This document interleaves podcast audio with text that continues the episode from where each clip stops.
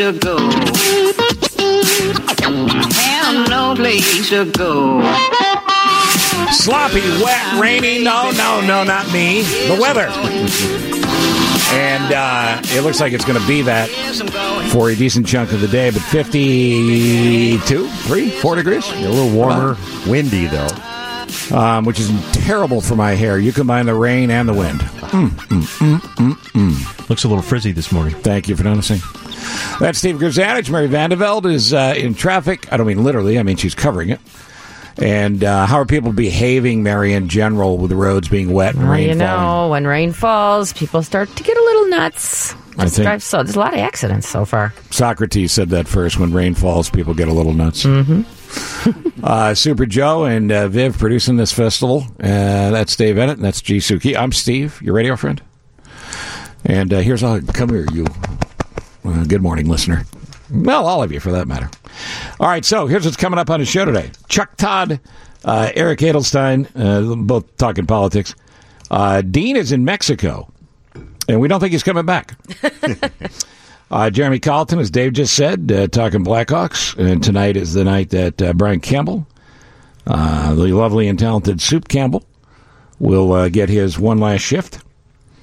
Um, let's think. Oh, and then after nine, a special visit from Andrea Darlas Oh, that's awesome. because she's in here hawking one of her University of Illinois situations. Yes, wearing orange and blue, I'm sure.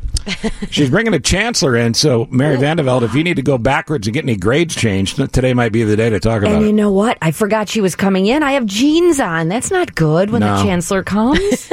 Well, there's no dress code at the University of Illinois. is Well, there? no, but I could have worn a little orange or blue. And as something. an honored alumni, mm, Yes. yeah, We should lobby him to make uh, give you a doctorate, an honorary doctorate that would be degree. Oh, I need a sash. in in traffic. Dr. Mary Yes. Vandeveld. Doctor, Doctorate of traffic. doctor of congestion.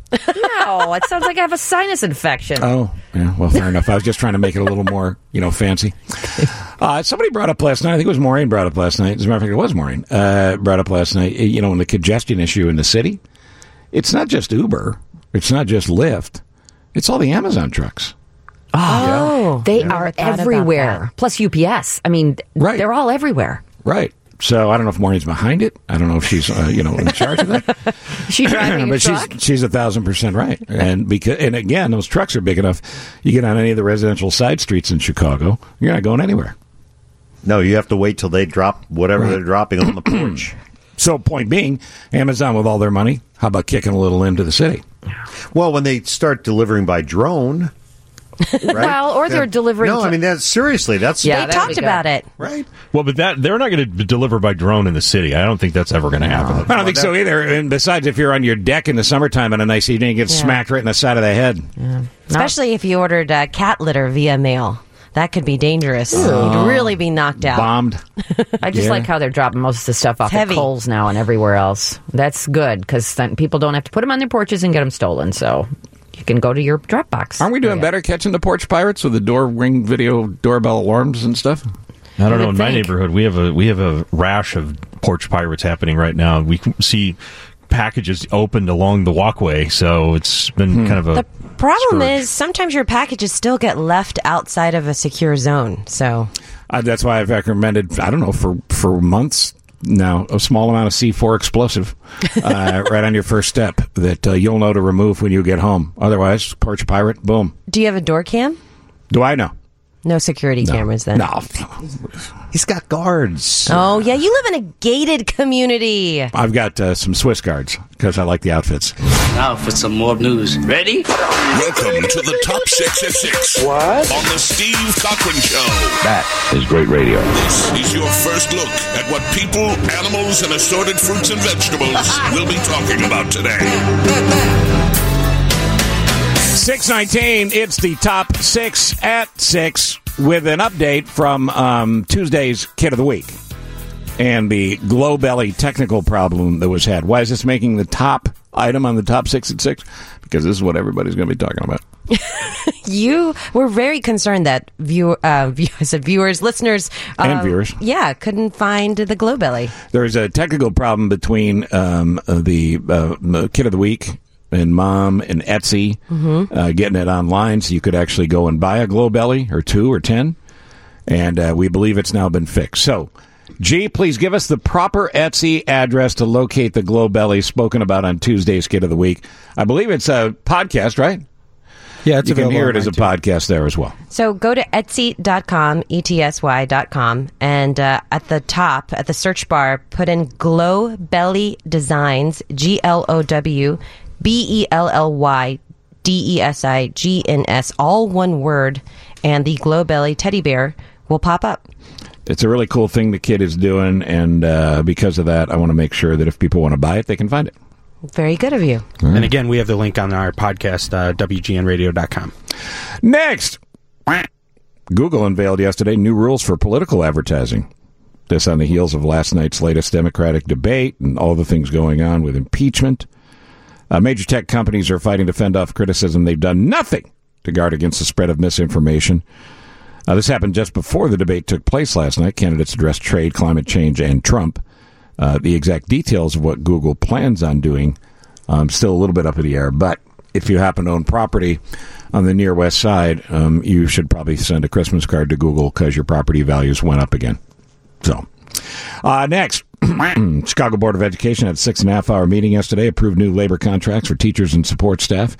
Seemed to be a formality after it was done, but it's never done till it's done. Uh, the school calendar includes five additional attendance days to make up for some of the canceled days and the teacher walkout. Uh, those days are November 27th. That's the day before Thanksgiving, which they would have had off, as well as January 2nd and 3rd. That would be coming back a little faster than you expected from the Christmas New Year's break.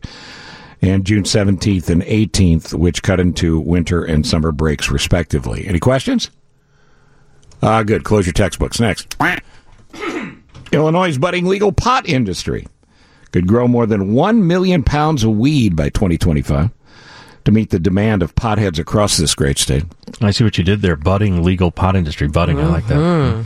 I should probably thank uh, Vivian for writing that pun. But then again, I don't like puns. It's too early, though, for me to add it on the fly. Uh, according to the report, the state will have to permit legal growers to vastly scale up production to reach that level, which is more than 14 times the amount that Illinois grows. So does that mean the state of Illinois, Steve, is going to be, you know, kind of lurking and skulking around streets going, hey, anybody carrying? I don't know about that. I hope not. Next, quack. Gordon Sondland. We'll talk about this with Chuck Todd coming up. But Gordon Sondland uh, opened his uh, appearance yesterday. This is the former ambassador to the EU and guy that contributed a million bucks to Trump's inaugural uh, fund. Uh, opened up his uh, situation yesterday, and Steve broke this with the following statement. I know that members of this committee have frequently framed these complicated issues in the form of a simple question Was there a quid pro quo? Sondland said the answer is yes, yes, there was. And off and running on a day where, uh, if you're uh, uh, favoring the Democrat side of things, you felt like he threw Trump and Giuliani and just about everybody else under the bus. And if it wasn't clear before, how could it not be clear now? If you're a Republican and you'll defend Trump uh, to the end, you don't feel that way at all, and you feel like he is still a hearsay witness and not someone who, in fact, saw anything that adds up to full facts. Uh, next, Timeout Market's going to make its long-awaited debut today under one roof at 916 West Fulton. You're going to find 18 food stalls, three bars, a demo kitchen, a guest chef event space, an entertainment space, and oh, much more. Most of the action will take place on the first floor, with 17 of the food stalls and the long timeout bar uh, form a perimeter around a massive seating area topped by an atrium roof. Now, is this going to be just a summer thing? Oh no, this is um. I already, yeah, I already visited. It's beautiful. Uh, some of the best handpicked uh, representations of local restaurants. It's, it's great. It's an absolutely wonderful place to hang out or go and do a little work. It's So, are they going to be like mini versions of restaurants? um yeah, there's all food stalls. So uh, a lot of popular restaurants that people maybe have trouble going to, or uh, they can now be at a price point that's a little bit more within reach as well. And it's called Timeout Market. Yes, Is it from the people that did Timeout? absolutely. Okay. And finally, this uh, Burger King is melting down hundreds of thousands of toys which will be turned into playground equipment and reusable table trays. Next year, McDonald's will offer the choice between a toy or a book with their Happy Meals. Environmental experts say it's not evident that these efforts would make a meaningful impact. How about, you know, how these environmental experts, how depressing are they? You know, at least the King and uh, Ronald McDonald are trying to do something good here.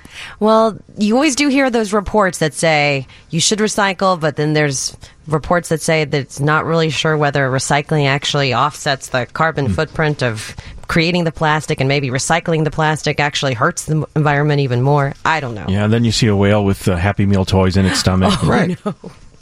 Yeah. And, the, and by the way, if the whale wants a book, the whale should ask for a book. It would probably digest better. That's your top six at six. That's it. That's all today for the top six at six.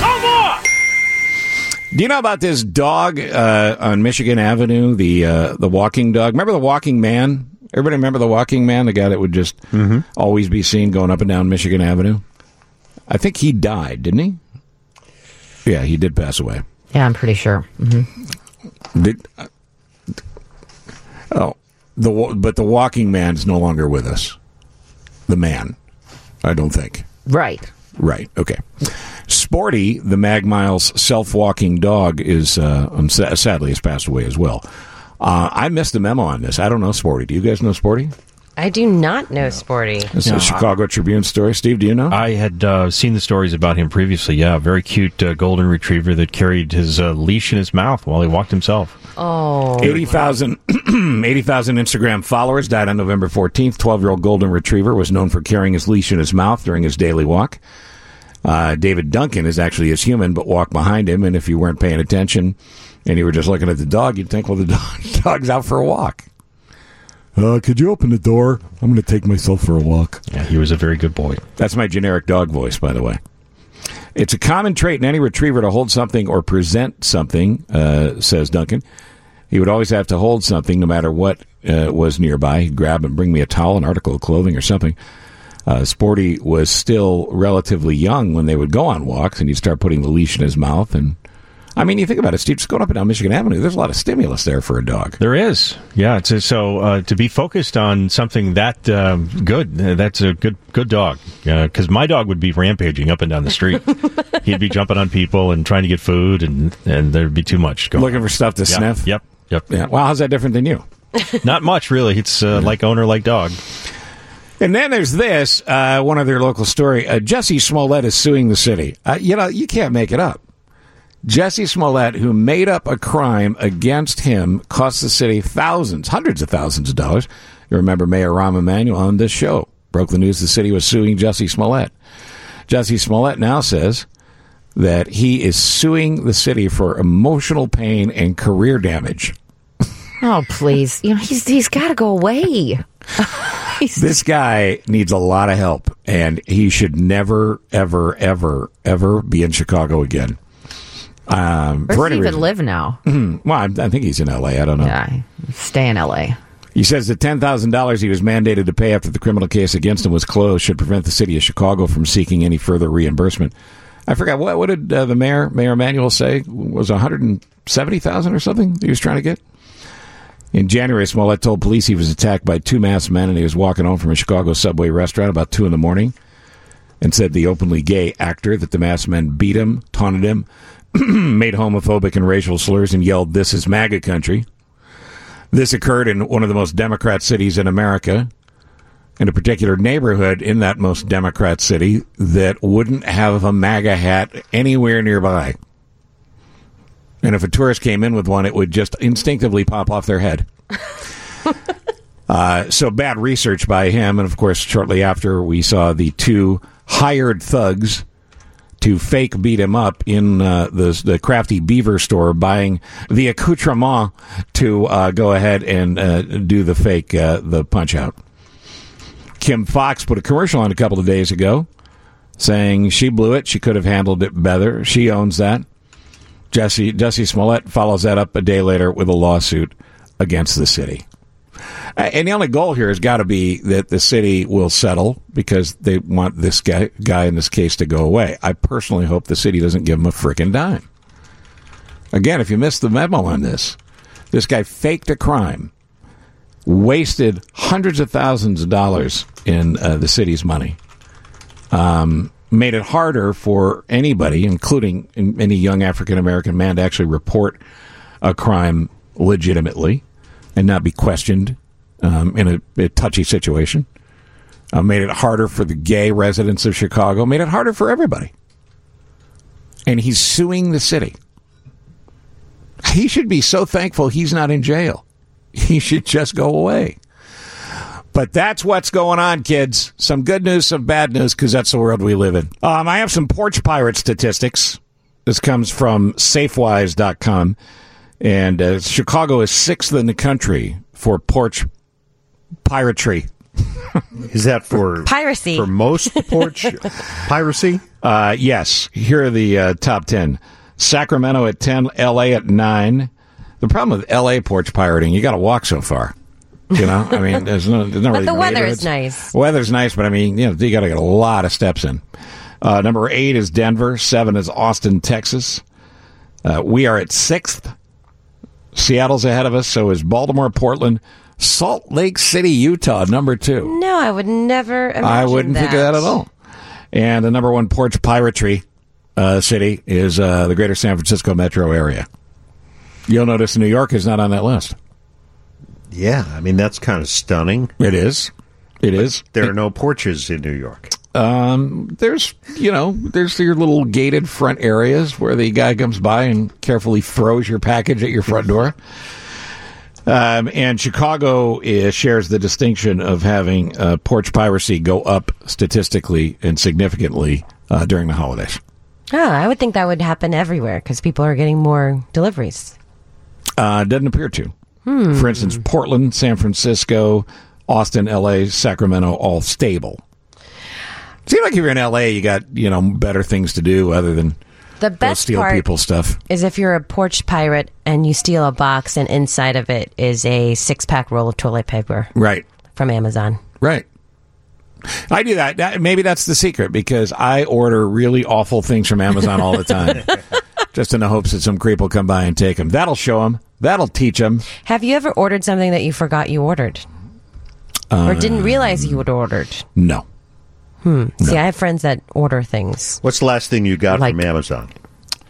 I probably order something once a month. I couldn't tell you what the last thing is. I got an air horn the other day. What are you going to do with that? What? Uh, going to keep it for the basketball games, Northwestern no, to, uh, sidelines. to chase away the woodpecker. There was a woodpecker pecking on my house. I knew it had to do with a creature or a rodent or something. I ordered something once from Amazon and it was delivered, and I put it in a utility closet and forgot about it, and just found it recently. I hope it wasn't ham. No, it was a, it was a new sho- it was a new shower curtain, Wow. and uh, completely forgot I had ordered it and forgot that it had came, and because I said I'm going to put it here while I you know wait to put it in to install it, and And so it goes. yeah, I mean, it was there for like three months. and I f- completely forgot about it. Uh, our friend Chuck Todd, Meet the Press, MTP Daily, and uh, uh, the uh, wonderful, and I mean that, must listen, Chuck Todd Cast. Uh, good morning, pal. How are you? Uh, good morning. I, I know that um, Amazon trick. You're, you're home, and you're like, you think you've got all the, you know, you're going to do the to do list. Oh, I'm going to do this, this, and this. You're like, oh, I don't have it. I'll pop it in Amazon. Mm-hmm. And then a month later, you're like, oh, I forgot to do that. That's how Right. I, that's how I run into old Amazon boxes. Oh, I was motivated to put that to put that shower curtain up when I ordered it, not when it came. It's a good, you know, you make an interesting point. It's a good stall tactic on the honey-do list. That's a great stall tactic. I've used Right. it a million times. Honey, I got I got order from Amazon. It's coming. Home Depot's down the street. Oh no no no no! Amazon's got a better price. Uh, Chuck, uh, this week I ordered a quarterback, and uh, there was no quarterbacks available with Prime. They're still tracking that shipment. I, you know how they tell you that we're tracking that shipment. It's all over the map. They can't find a quarterback anywhere in the country. Even Jeff Bezos can't find it for you, brother. Here's the thing I can't remember a time where I hoped my starting quarterback was too injured to play. because right Terrible. Don't say it that way. You said it out loud, Steve. But the oh, yeah, assess- they're gonna hate you. the assessment right now is is he healthy enough to play and they think maybe i don't want him to be in pain i just want him too injured to play I still can't Have get you over. at that 2007 draft list again? By the way, have Uh, you looked at it the- recently? yeah the 17 list yeah yeah yeah yeah, yeah. Have you looked at it just to see all the people that were available? When when the Bears drafted Mitch Trubisky. I'm just glad we passed up on Patrick Mahomes because who needs that kind oh, of celebration? Well, that, that, you know, it's a good thing you passed on him. I'm still thinking about how you described him as emotionally broken. Uh, Trubisky? Yes. yeah, Chuck, I took some heat about this yesterday. I said, it's possible he'll never be right again. It's possible he's so broken he'll never be able to play high level NFL professional football again. And sad, and surprisingly, people went, what's the? What's wrong with you? It brought a tear to my eye. It was so sad. I just I just thought you guys got rid of Jay Cutler. I didn't know you also just kept him. I mean, he just seems to be the reincarnation of him. Hold on, I'm writing Down a letter to the right now. expression. Dear Jay. Down to the expression. Dear Please Jay, back. Are you gonna dear apologize? Jay, we're sorry. Please come home. Well, the last Super Bowl quarterback you had was Rex Grossman, right? Ah, is that's correct. correct. Yeah, yeah, yeah. That is correct. What are you saying? He's available? Oh, there you go. Now he might- yes. Ah, Chuck Todd, NBC, political guru, in charge of all things that you don't want to think about or talk about, so you don't have to be. How, did your legs fall asleep? You know, it's uh, uh, we call it anchor ass in the business, um, and that's what I call. Uh, no, I, I I named it. I literally, you get numb back there. Yeah, and you do. Well, think about it. You've probably done those three-hour shifts. sure, of course. on on drive time or something like that back and and you know if you don't stand up you don't walk around it is it is um that's what you end up wanting to do is just pace but it is it is a lot of fun and helpful to watch one of these things with a guy like Andrew Weissmann or you know to watch these Sure. with these really smart prosecutors um you, you uh it feels like um feels like I'm auditing a law school class it's kind of fun By the way, if you're wondering how Gordon Sondland made all his money, he's got what's said to be a luxury boutique hotel chain. I've stayed at the Hotel Preston in Nashville. It's nice. It's okay. But he made so much money, he gave a million dollars to uh, Trump's inaugural campaign. No, no, no, no, no. I love how he responded. He described it. He goes, I bought a VVIP ticket. That's what he called it. Oh. A VVIP ticket. Now, it happened to cost a billion dollars. But he says he gave a million dollars to the inaugural committee. He goes, I bought a VVIP ticket. That's what they charge. And then did he get the big Anyway, goofy but- uh, grin on his face? I, I guess. But it, it, can I just tell you that was something, I, his, why did he looked like he enjoyed himself more there than he should have. Absolutely. That was the only odd thing about his testimony yesterday. You know, the substance was alarming and all those things, but his demeanor was odd to me. That's all. Didn't I totally like agree. Who was contrite about doing something wrong. It was almost like, oh, so that was wrong. Okay, well, that was wrong. Got it. You know, because he changed his like, testimony. okay. because he changed his Yeah. testimony before, is is there a credibility question they're going to throw at the wall like so many other things? I, um, if you were them, wouldn't you? I mean, of course, he's your he's your number one accuser right now. So, so yes. Um, but I have to admit, it was really interesting. So Andrew Weissmann is telling me, he goes, you know, this guy uses the word recall a lot, and he goes, that's code for me for the person doesn't want to. He knows more there, but he's afraid of the truth, uh, and he wants to see how much he has to tell you. So you do the I don't recall, and and then what that tells the prosecutor is that they need to go get more proof that they know that he has information on this, and then then they'll give. And it was right after that that Sean Patrick Maloney said, you know, went after him, and said, "Sir, there's a lot of I don't recalls in here, so let's not be all proud of yourself for changing your testimony twice and getting in here." It was an important moment because I think Sondland needed to stop feeling good about himself, if that makes sense. Like, it, it does, and as uh, we went through the day, You're not a hero, buddy. Yeah. it was rather remarkable um, how many people he threw under the bus. Now, there's two things here. One is if you believe in the president and you believe he's being railroaded, you're probably going to stay there. If you believe Trump Yeah. should have never been elected, uh, you're probably going to stay there. What does this do to the people in the middle? Are they paying attention? What do you guys see in ratings wise? Well, um, the numbers are. We haven't seen anything. Um, we didn't get the Tuesday. I haven't seen the Tuesday numbers yet, so I don't know. I'll be curious what what yesterday was um, on that front. But you know, let's look at this calculation from Gordon Sondland's perspective. Um, my wife pointed this out to me. She goes, "You know, he might be the smartest one of these Trump Trump Trump appointees I've seen yet." And I said, "Why do you say that?" And he goes, "She goes, well." He's looked around and sees Roger Stone convicted, not pardoned. Paul Manafort convicted, not pardoned. Michael Cohen convicted, not pardoned. And she goes, It's pretty clear it's a one way street with Trump. So there's no incentive to stick by the guy. So why would you stick by the guy if if unless you think he can help you? And if you're not an elected official, elected officials they got to stick by the guy. He can help them, right? But if you're not an elected official, it's pretty clear if you're trouble, he's going to cut you loose. So Sondland may have just made a business decision. He looked around and realized, oh, this is what happens. Right. Got it. I'm out of here, man. I, I ain't. I ain't going where those guys go.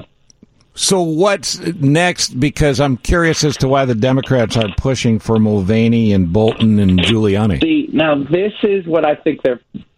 So now they have to make a decision. If this were a court case, they have enough. You know, we rest our case. We, you know, they wouldn't. They could provide more witnesses. They need to, but they've got enough for a jury trial. They got it. They proved their case. Yeah, because you think of this as a But grand jury, enough- will you send it to trial? Right? Is that the that the right. framework? Now that's what. Well, no, but but in this case, I'm that's why. No, no, no, no. I want to keep my courtroom metaphor here a minute because I want to make a point. The Democrats, though, have to make a decision if they want to win the political argument. And if they want to win the mm-hmm. political argument, they need to keep investigating and they need to keep finding witnesses. If they decide that, well, the presidential race begins in February, it's getting close to the end of the year, we have to wrap all this up and put it in a bow, then they're letting the political calendar dictate impeachment, which I think they'll get criticized for, deservedly so. If this is if but if the president if you believe the president's behavior is so egregious then you need to leave no stone unturned. Mm-hmm. so i think that they have a dilemma to face after today because after today there's no more scheduled hearings. They have to make a decision how hard are they going to go look of those witnesses that i'd like to hear from mulvaney rick perry mike pompeo john bolton the only one realistically i think they can get is bolton at a minimum i think they have to basically they sh- need to they need to make sure they get bolton before they cut this off. They cut this off before they get Bolton. They're never going to win the political argument on this. What happens first? Uh, the president torpedoes his own case by something on Twitter or a public statement or anything else. Yeah, I mean, the fact is, Trump himself has been his own worst enemy with all of this. Um, I, I just, you know, it, it I, I remember saying this to my staff. I said, you know, the one thing about impeachment, there's a lot of political risk here for the Democrats, but there's one truism that should benefit them throughout this is that it will surface the worst version of Trump, and and he can't handle this, right? He cannot handle this, and it's pretty clear. So we're seeing the worst version of him, which means God only knows. This holiday season, please remember your favorite anchor as we raise money in the first ever radio television Anchor Ass fundraiser. Oh, for Anchor Ass? Yeah. Do you suffer from Anchor Ass? Is there a numb feeling down there? I think we just wrote SNL sketch for the opener. There you, there, there, there you go. Uh, I don't know, man. They, they, they, they, they've had some great ones. I don't, I don't know if that one will work as well. All right, Chuck, enjoying the work by you as always. Thank you. You know what's amazing? You forgot to ask me about the Democratic debate, which tells you the problem the Democrats running for president have, Steve. It's a good you point. just did the analysis right there by not bringing Good it up. point. No, it's a good point. Yeah, All right. right. You're right. Thank you, sir. Goodbye. That's Chuck Todd. And uh, that Democratic debate he speaks of last night, uh, there seems to be big surprise, mixed takes on who actually, quote, won and who may have lost, and how concerned folks are about whether or not Biden's up for the run. So, uh, we'll get into that a little bit with Eric Adelstein coming up. It's uh, coming up on 7 o'clock. We'll get to the news in just a second. I mentioned Eric Adelstein on uh, the city, the state, and the Democratic debate. I think I just wrote a new song.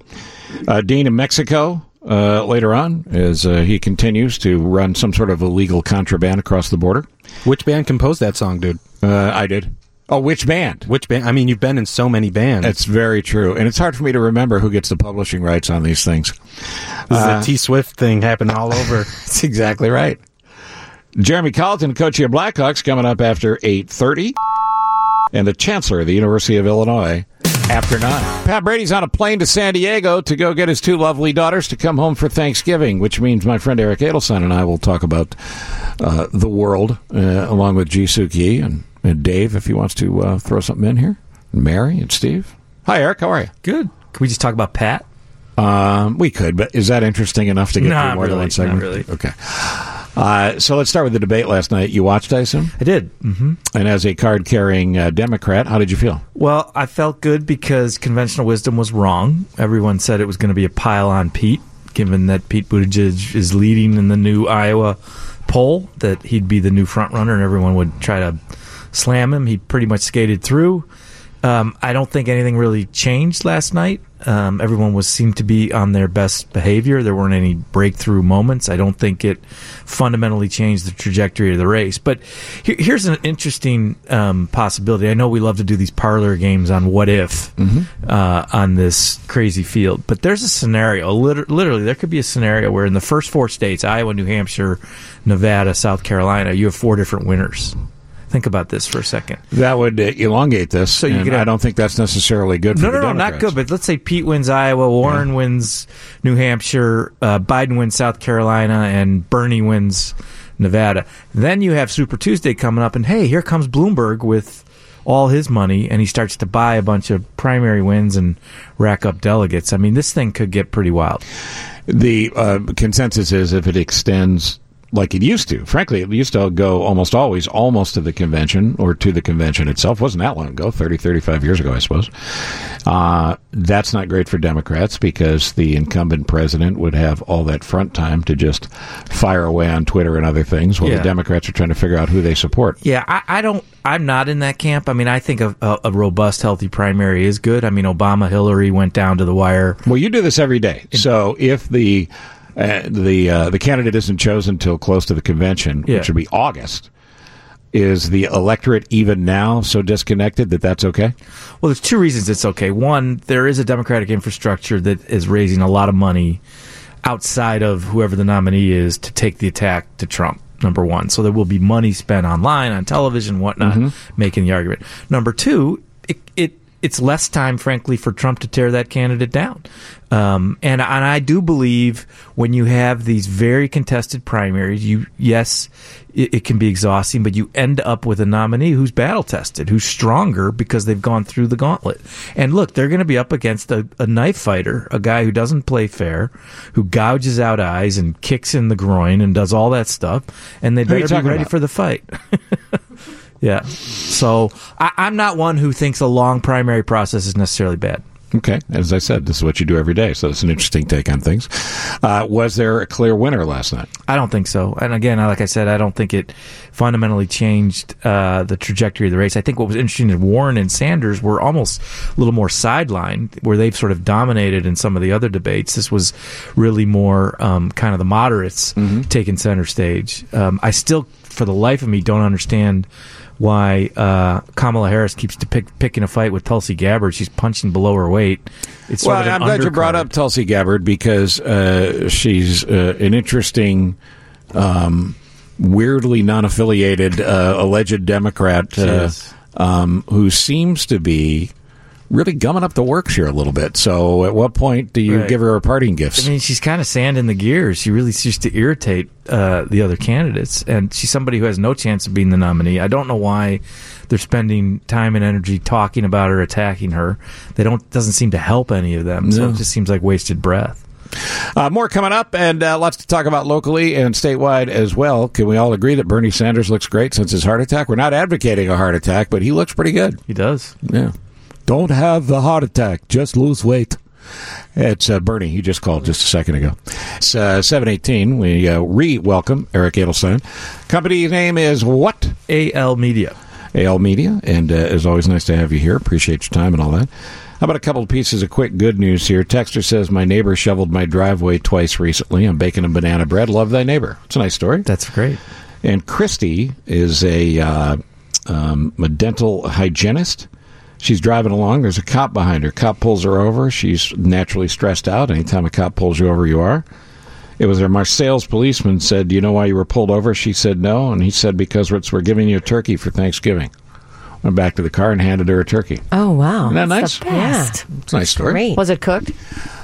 Um, yeah, the full dinner was cooked. They have the You had to go back and Now forth. that would be nice. I was thinking, was it properly refrigerated in a cooler it's amazing how you two can take the love out of that story. Wow.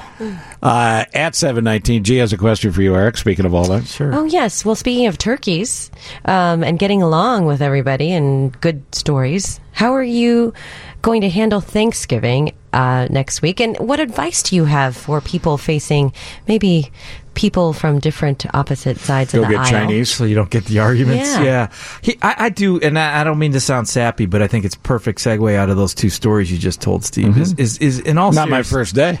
in all seriousness, find common ground to talk about. And I don't mean that can't be politics, but I think in the context of politics, agree to disagree without being disagreeable and say, let's not yell at each other. Let's not hate each other. You're not my enemy because you support Trump or you hate Trump.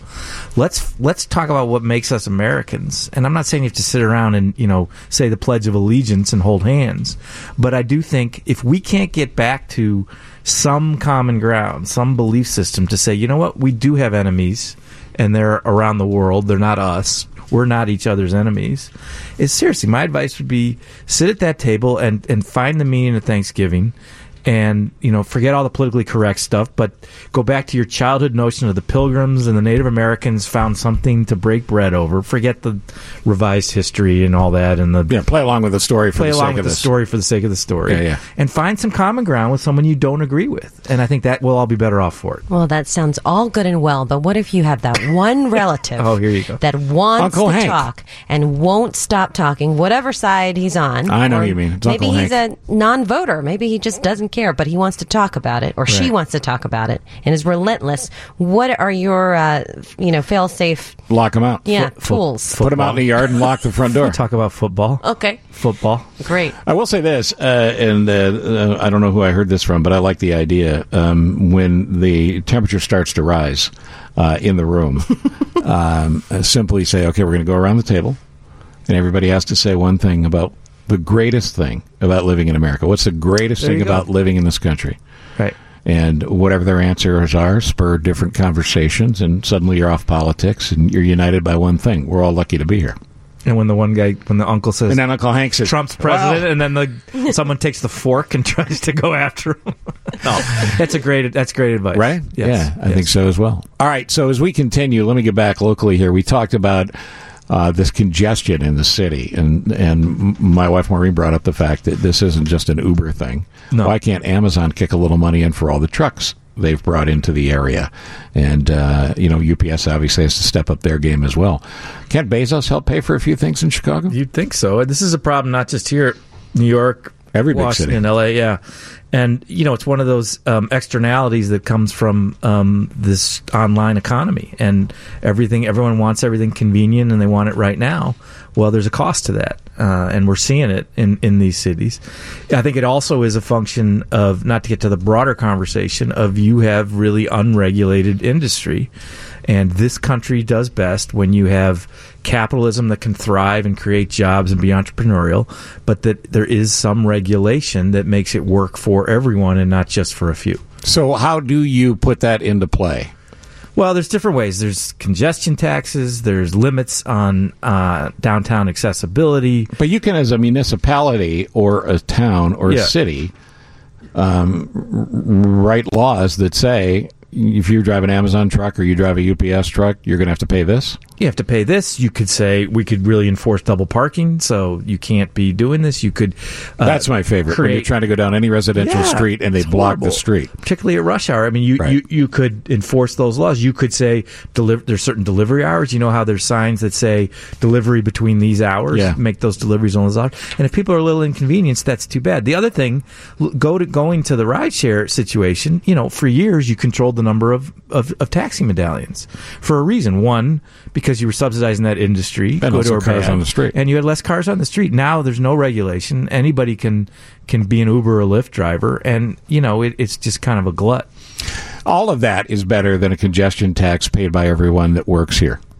I agree. I mean, I, I don't like the idea of oh, you have to pay a tax if you want to bring a car into the downtown. I think that's elite, and I think that discriminates and ends up being kind of a regressive tax.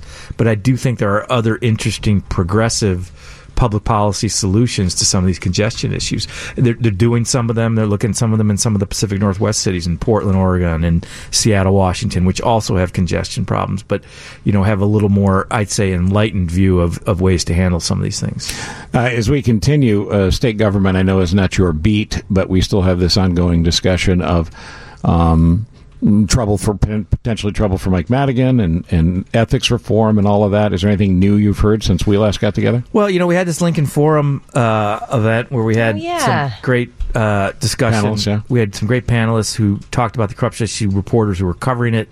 Um, we had the the former head of the Chicago FBI office, and um, you know Robert, Robert Grant. Robert Grant, Yeah, yeah. and he, he was terrific. And uh, he, he had a great story about Bin Laden, by the way, which has nothing to do with Illinois corruption, but I thought it was fascinating. But Somebody can tell on the air. Oh yeah, for sure. Well, for tell sure. me the story. Well, what he was saying, they were talking about wiretaps because Yeah, of all these state senators and aldermen who are wearing wires. And Sure. Dave McKinney asked, "Well, how has the technology changed?"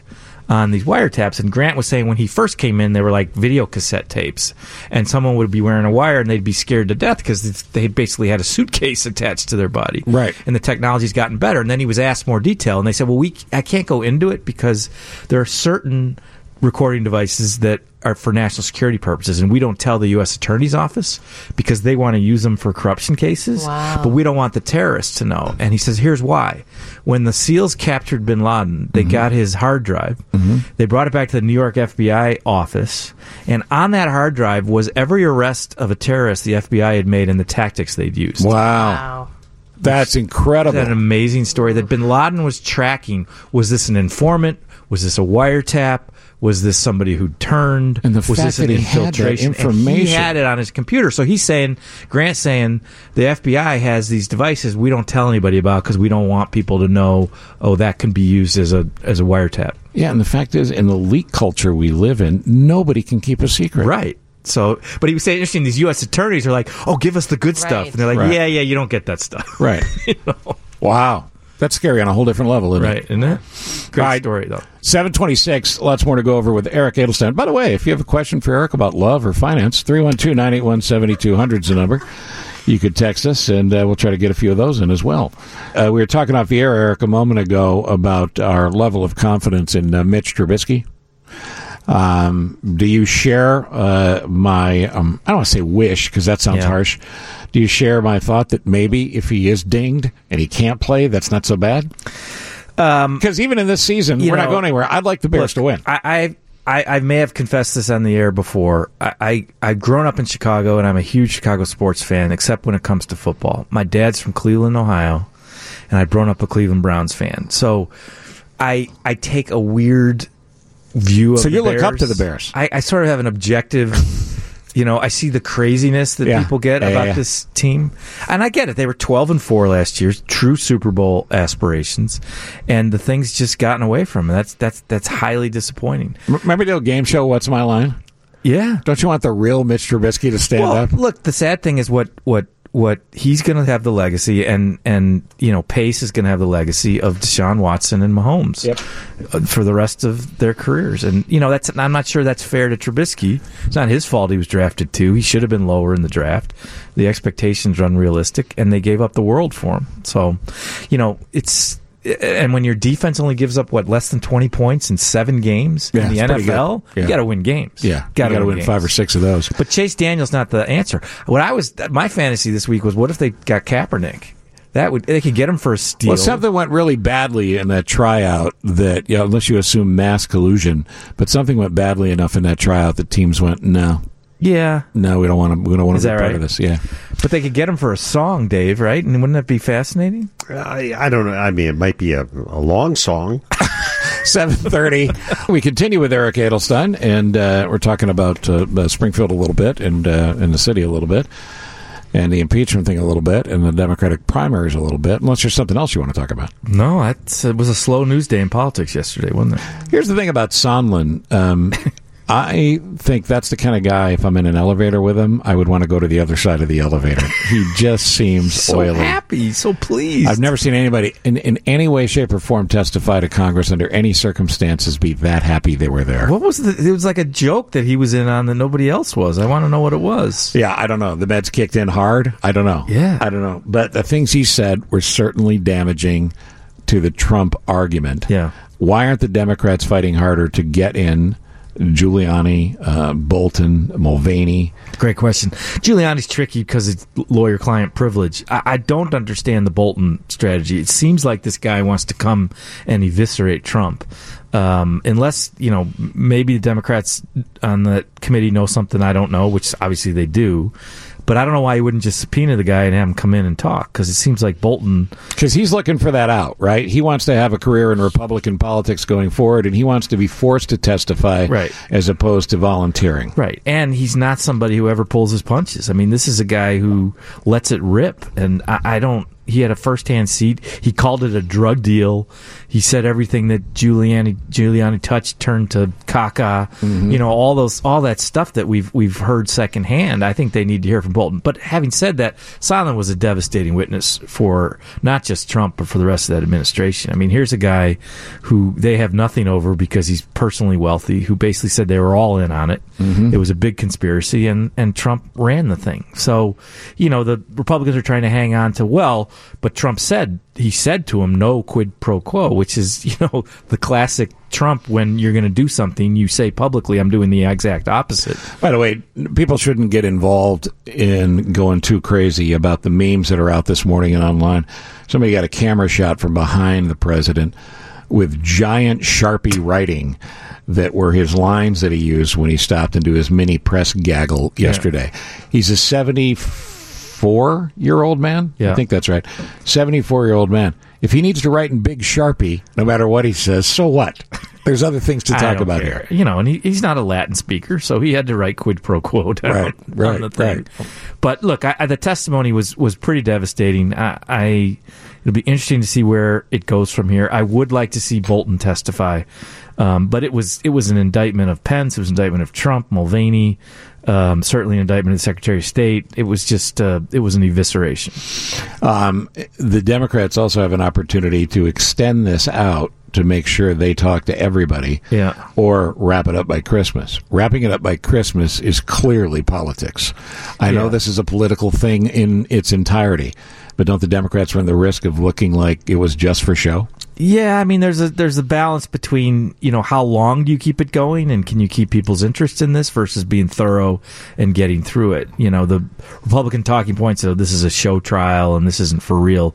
I think when you start to look at the substance of the testimony, it's it's pretty clear this is very very real and very threatening to the Trump presidency. Whether that means he gets removed from office or it just hurts his reelection campaign, um, this is pretty devastating to him. I'd like to see the Democrats play out the process as long as it takes without being unreasonable in that and not trying to artificially wrap it up by Christmas.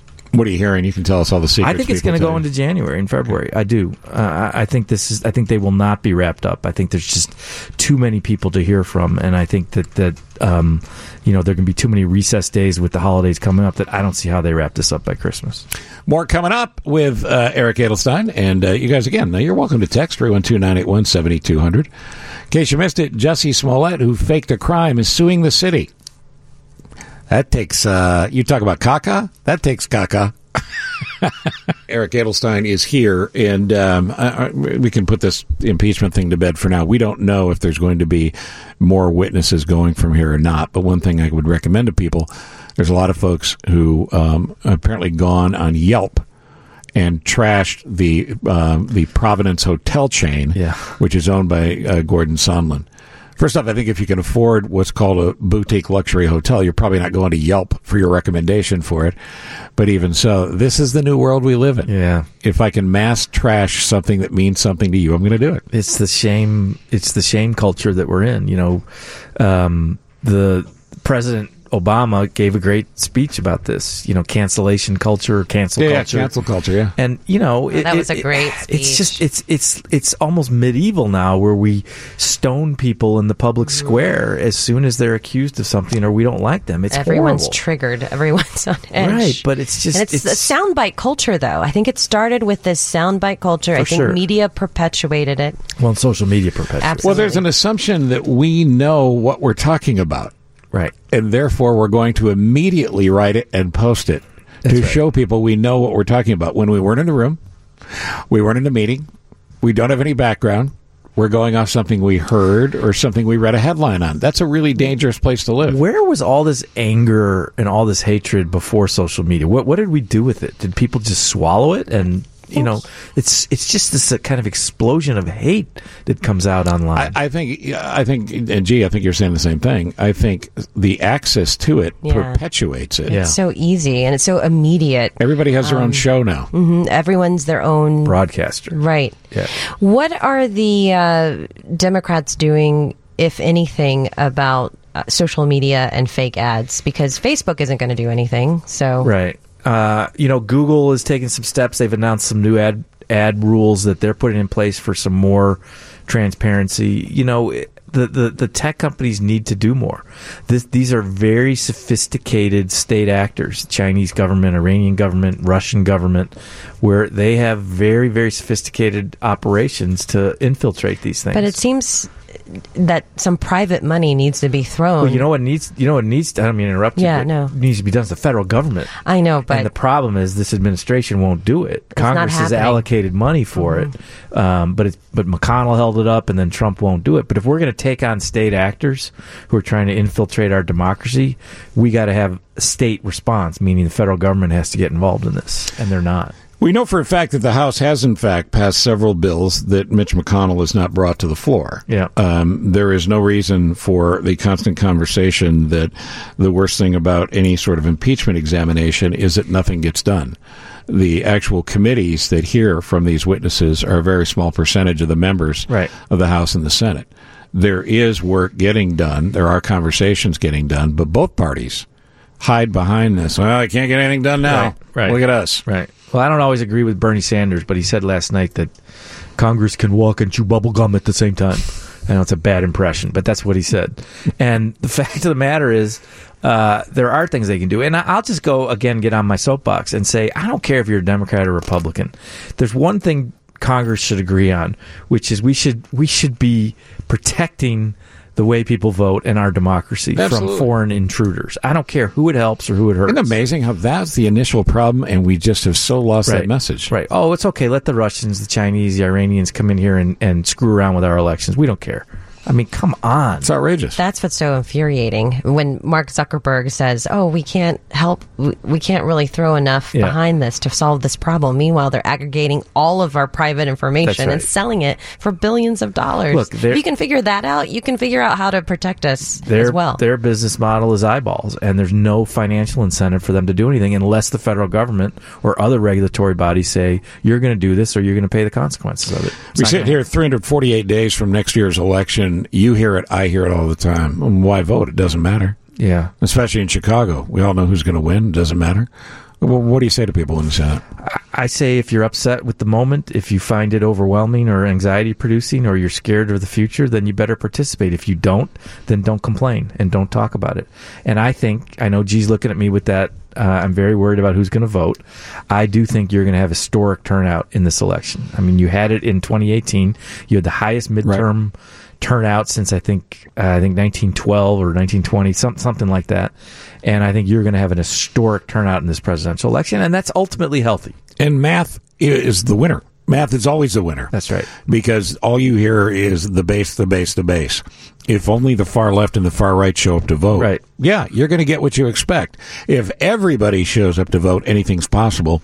And Donald J. Trump was the last person who thought he would be elected in 2016. Right. That sort of thing can happen in a local race, a government race, uh, or a statewide race, and obviously a national race. You Right. got to vote. And here's what I would say: I, I, this is a little contrary to the conventional wisdom, which is we're so polarized and everybody's in one camp or another. I fundamentally believe, having done campaigns a long time, we are still a pendulum nation, and people swing back and forth. And I think that's why you talk about oh, these these there are these Obama Trump voters, you know, there were Reagan Democrats, you know, the the the middle of this country swings back and forth and don't identify with a party. I just meet so many people though that don't vote because they truly don't feel that anyone cares about them. It's an absolute And excuse. anything that happens in DC or even in local government, it's not going to affect them or make their lives easier.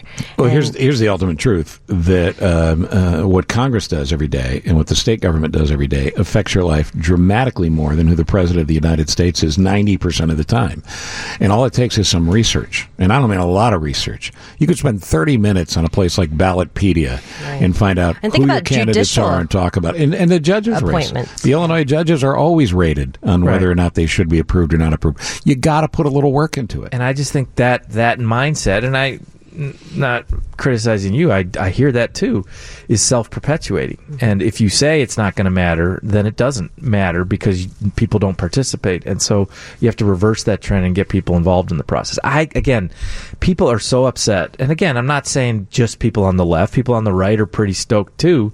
That I just think you're going to have a healthy, robust turnout in this election. Um, headed into uh, Thanksgiving, um, I want to thank you. You know, people say, "What are you thankful for?" I say, "I'm thankful for Eric." I think that's clear.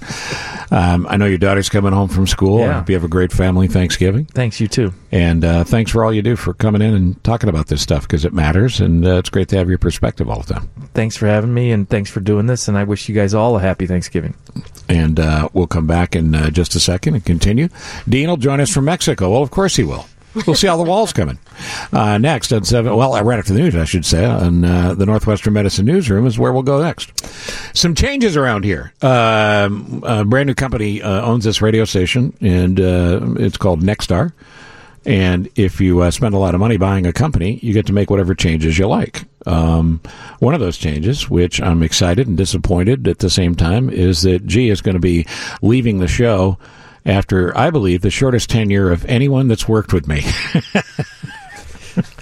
I am excited for you to host your own show. You're going to be hosting the noon business lunch, um, but I hope you'll still take my call. Of course, and I hope to be a good steward for the show, for a show that uh, has been cultivated so wisely and with so much care by Steve Bertrand. So hopefully I can live up to uh, his standard. That'll all be coming up on the uh, first Monday in December, as will a new time slot, if you will, a new change. We're getting up earlier. This may be why Ji's leaving. Uh, but the show goes from 6 to 10 to 5 to 9, starting on Monday, December 2nd. So uh, we will still have Steve Grzanich's perspective on business. Steve's done a phenomenal job with the opening bell. And uh, Steve will uh, have uh, uh, an education for me on business each morning and uh, information for you as well. Will I still get a chapter in the book that you're going to write, even though it was such a I'm short just- tenure? I'm just not sure where I'm moving it. Oh, no. Forward in the book or backward? Uh, but anyway, uh, there's a lot of folks who are texting this morning about a number of things that have come up in the media this morning as well, and that's just a piece of it. And we'll talk more about it next week. Let's go south. I don't know what the word for foolish is in Spanish, but you know I could throw it out at my friend Dean Richards in the middle of El one of Dopo. his. I- I'm sorry. El Dopo. La Morana, I like, that the kind of thing. I like the Americans who just add L to every everything and then an O at the end to make it sound like they're trying to speak Spanish. You know what I saw in Prague? Because you think it's a cliche, but it's really not. I saw, and they, they weren't on the trip with us, but I saw some American tourists talking louder in English. You know the move I'm talking about? Yep, I, I saw it yesterday myself. Somehow, because if it's louder English, those who don't speak it will understand it better. Yeah, I don't. I don't understand. It's embarrassing. Um, and, and the fact of the matter is, is that you know, at least here, you know, this is a tourist uh, place, Cabo, uh, where I am in Mexico, doing some interviews. Hard work, hard grueling work, I might add. Right, of course. The, that um, everybody speaks English, so there is no need to uh, scream your words at people the hopes that they will understand you better. They probably went, you know, finished college and have uh, a pretty good uh, understanding of what's happening. All right, so remind people why you're there. And again, tell people, in case they missed it yesterday, what you were told about the ocean when you checked in. Oh, don't go in the ocean; it'll kill you. Uh, yeah, that's what uh, I. I some like two or three other people told me that yesterday. Uh, because uh, I'm first of all, I'm here. I'm not having fun. This is not. No, uh, it's work. This is not a uh, you know relaxing. It's the this 80 degree weather. knows the trouble he's seen. You know, you could get. I, I, I you have to stay out of the sun. You, it's very dangerous. I'm putting my life in jeopardy just walking around in the sunshine and this beautiful weather. Uh, you know, it could be dead. That's something else that could kill you if you're not. Uh, it's not just the undercurrent. I certainly hope, Dave, that Dean brought sunblock. Well, sunblock, uh, probably an SPF 75, something like that, but you also have to watch for shells on the beach Oh, because those sure. will cut you. Yep, they sure will. I mean, this is uh, this is a very very dangerous place. Yeah, but I put my life on the line because that's the kind of So, dedicated. so that we don't have to. yeah. And what stars were you forced to talk to? Well, I haven't talked talked to them yet. I'm going to talk to them today. Okay. Uh, Dwayne Dwayne the Rock Johnson, Kevin Hart, uh, Jack Black, Danny DeVito, and um, Awkwafina. uh, there's a, uh, oh yes, Awkwafina. She's uh, in this new Jumanji movie. Thanks for reminding me. You've been traveling a lot. Uh, yeah, and uh, so you know, it's the it's the stars of this new Jumanji, uh, the next level movie. So we're going to talk to them today, and then I'm going to hop on a plane and thank goodness come back to someplace where it's safe, Chicago, Illinois. Uh, so that's that's what it was. But here's what I did yesterday: not a damn thing. Oh, is that right? So, was there a reason you were in town early? Uh, well, they uh, showed us the movie uh, Oh, two sure. nights ago. Got it. Got Uh, Tuesday, yeah, Tuesday night we saw the movie, and then uh, yesterday they had a day of activities for the press for people who wanted to go bungee jumping uh, or zip lining. Uh, neither of those two things appeal to me uh, in any way, shape, or form. Mm-hmm. So I did the more dangerous thing, and that's just hang out at the pool all day. uh, had uh, some tropical drinks. That was dangerous. I got a brain freeze at one point that you know almost killed me. Yeah, That was- listen, that was tough. Listen, you are lucky to be alive, and thank goodness for you. Yeah. When we come back, we'll true. talk a little show business, and also I have a clown story because Dean he loves the clowns. Back to Dean live from Mexico. What part of Mexico are you in again? Cabo San Lucas.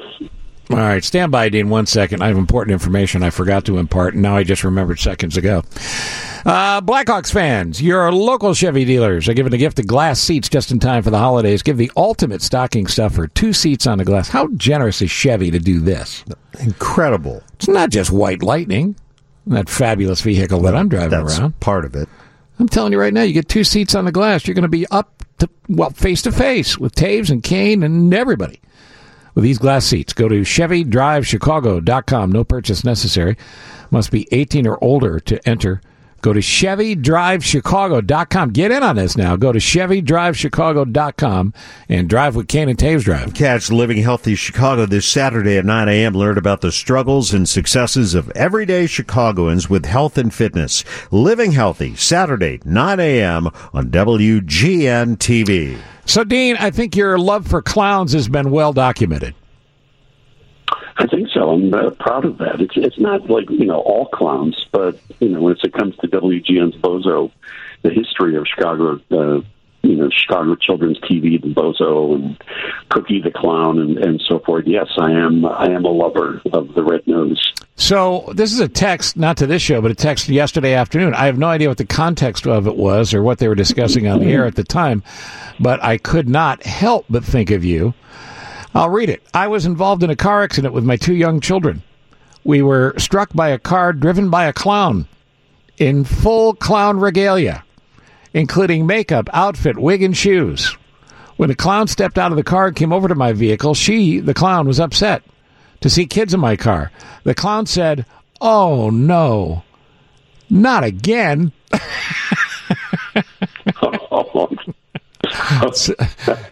so, so should obviously the large question plaguing society, Dean, is should clowns drive? No, they should not. They absolutely should not. This Aren't is there- why. yeah. Whenever, Aren't their feet too big for the Whenever- pedal? well, you know, for one thing, not all clowns have the giant feet, but most do. Uh, but whenever Bozo makes an appearance, Bozo has a driver. Bozo has a handler uh, to make sure that everything stays safe. Because I've been in the car, I've driven Bozo many times myself. I've seen the photos. Uh, yeah, and um, you know, I've I've been in the car when Bozo is in the car, always in the passenger seat, always buckled up. And when people are driving and they see uh, Bozo in the car, they slow down, they beat their horn. Uh, these days, people actually slow down, open their windows with their cameras, and try to take a picture of Bozo while they're driving on the expressway. So it's very dangerous. Uh, it's unsafe you know, in a hundred ways. Yes, it is. It, it really is. Um, you know, that's why we now have uh, motorcade uh, and shut down the major expressways whenever Bozo is on the move. Clown, clown one, we call it. I- I- I understand. Clown one. Does the uh, does, does the security team have a code name for Bozo? yes, they do. Uh, Clowny one. Clowny I think it should be a. Di- I think it should be a different name. That sounds too obvious to me. Yeah, I think they should call him something that's a little more clandestine, Dave. Like possibly, oh, I don't know, Dave. Dave is on the run. Something like that. Yes. Or, or just go with, instead of POTUS, go with like BTC. Oh, look at you. Yeah, just go with the initials. Um, all right, so let me ask you a question. You're going to be traveling tomorrow, so you won't be with us, right? Uh, no, I will be back. I'm uh, I'm leaving this afternoon. I'll be back uh, tomorrow morning at the WGN TV where we're having our big our sixth annual uh, hunger uh, food drive. Oh. To feed people who are homeless and you know, people who, who need food for the holidays. So uh, we'll be back, and uh, yes, we'll we'll be doing the segment live with you tomorrow morning. Well, the reason I bring it up is we did not want to miss out on the fact that, uh, you know, we want your full Mr. Rogers movie review. We'll get that tomorrow. Yeah, we'll get that tomorrow, and also my review for uh, Frozen Two. Cindy, the much anticipated Frozen Two. Cindy's on the phone from Crystal Lake. Cindy, you're a rock lover? Oh, I love him. But more importantly, not just from his movies or the wrestling, is he is a humongous uh, Instagram influencer with his workouts, and he's just Right. amazing. All the guys at the gym, and you know, my young adult son, we all follow him, and it's just amazing his workout. Um, you know, Instagram, ITV stuff that he does. And, and yeah, and we would all be, uh, thank you uh, for listening, Cindy. We would all be better suited, Dean, if we would do the same workout. I like the one where he moves a building. The other thing that I love about his Instagram is he then posts his after workout meal, Uh-huh. and it is. It's humongous. Yeah. He eats like it's like 40, 40 pieces of sushi, and you know, it, and he always has a, a drink of tequila as well. Tequila is his drink uh, of choice. He's, a big tequila drinker. I, I believe that maybe because he's uh, part owner of a tequila company, so there may Ah. be some there may be some profit uh, margins involved in all of that. But uh, I know. I can't speak for Steve. I think it's true. I know it is for me. I could easily eat forty pieces of sushi too. Oh, absolutely. Yeah, I like to call that the appetizer. Uh, a couple of texters suggesting that Bozo's security name should be Clotus, Clown of the United States. C L O T U S. Clotus, Clotus would be good. Um, when I uh, when I talk, I'm going to talk with The Rock and Kevin Hart today. I'm very excited to talk with Kevin because this is his first round of interviews since that the terrible accident, since his spinal surgery, Uh-huh. uh, all of that. So I think we're going to have a good conversation. But uh, you know, uh, uh, I'm, I'm going to I'm going to ask Rock about his uh, workout and his uh, post uh, you know, it's that time of year we're all going to be eating too much. Does he have some tips for us for more healthy eating and working out for the holidays? The average American, Dean, statistically, it's a proven fact between Thanksgiving Day and New Year's Day, gains 74 pounds. Well, I mean, you know. you know, again, I can only speak for myself. Uh, let's see. 815. Dean, when you're driving a clown around, who wears the clown name tag and who wears the moron? I think that's self evident. I think you can all make up your own minds on that. And 309, I thought all the clowns were at the impeachment hearings. Yeah, da, da, da, da, da. Look what they did there. Da, da, da, da. All right, couple of things in showbiz before we run out of time. Grammy snubs. Yeah, there were uh, you know the the big uh, wins yesterday. The most nominations went to Billie Eilish and to um, um, the the other name the other name that I would uh, pay a hundred dollars for if I could remember right at the moment. Well, you tell us about Billie Eilish. Lizzo. It's, Oh, Lizzo. no, Lizzo. Liz- Got it, got it. yeah, Lizzo. Lizzo got eight nominations. Billie Eilish, uh, same. She's the youngest artist to receive nominations in all the top category. But uh, people are are talking about the, the snubs this year. Uh, Taylor Swift uh, snubbed this year. BTS, the Korean you know super boy band, snubbed this year. Uh, Halsey, Maren Morris, uh, among those that were snubbed this year. So uh, Madonna snubbed this year. Some of the uh, you know some of the classic artists uh, not getting nominations at all this year. So it's going to be interesting. The awards uh, come out uh, sometime after January, but uh, yeah, that's. Uh, that's the buzz on the beach here, Steve, uh, Grammy wise. Lizzo will be appearing as a musical guest on Saturday Night Live on December 21st when Eddie Murphy returns to host. Right. How about that? Right. Um, they also announced yesterday that Scarlett Johansson is going to be back. and She's going to be a six six time SNL host. Uh, she is engaged to Colin uh, Jost, who hosts Weekend, Update. Right, right, right. Uh, the fine people of Wyoming moved to Wyoming or grew up there and stayed for a reason. It's big sky country. They, you know, you buy you buy land in Wyoming because you want things natural and beautiful, and to to be uh, you know unaffected.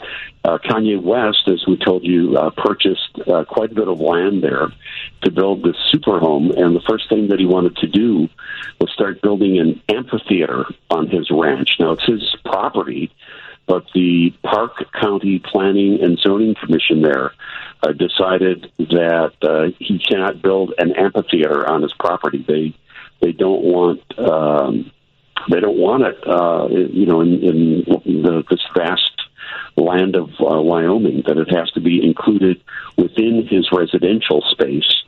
But he can't build, you know, something uh, separate on on the side there. So this may be, uh, you know, a little bit of a blow to this the huge money that he spent to purchase this property there. Um, Wyoming's slogan, I'm being told, is "The world needs more cowboys." What's That's big? Kanye. What's big sky country? Is that Montana? Okay. Yes. Um, and finally, Samuel L. Jackson dropped from what? Well, he wasn't dropped from a movie, but um, a movie was supposed to come out during the holiday season called The Banker. Uh, it- a story about a, a tech company that uh, involved in some dirty dealings like that could ever happen in real life. Sure.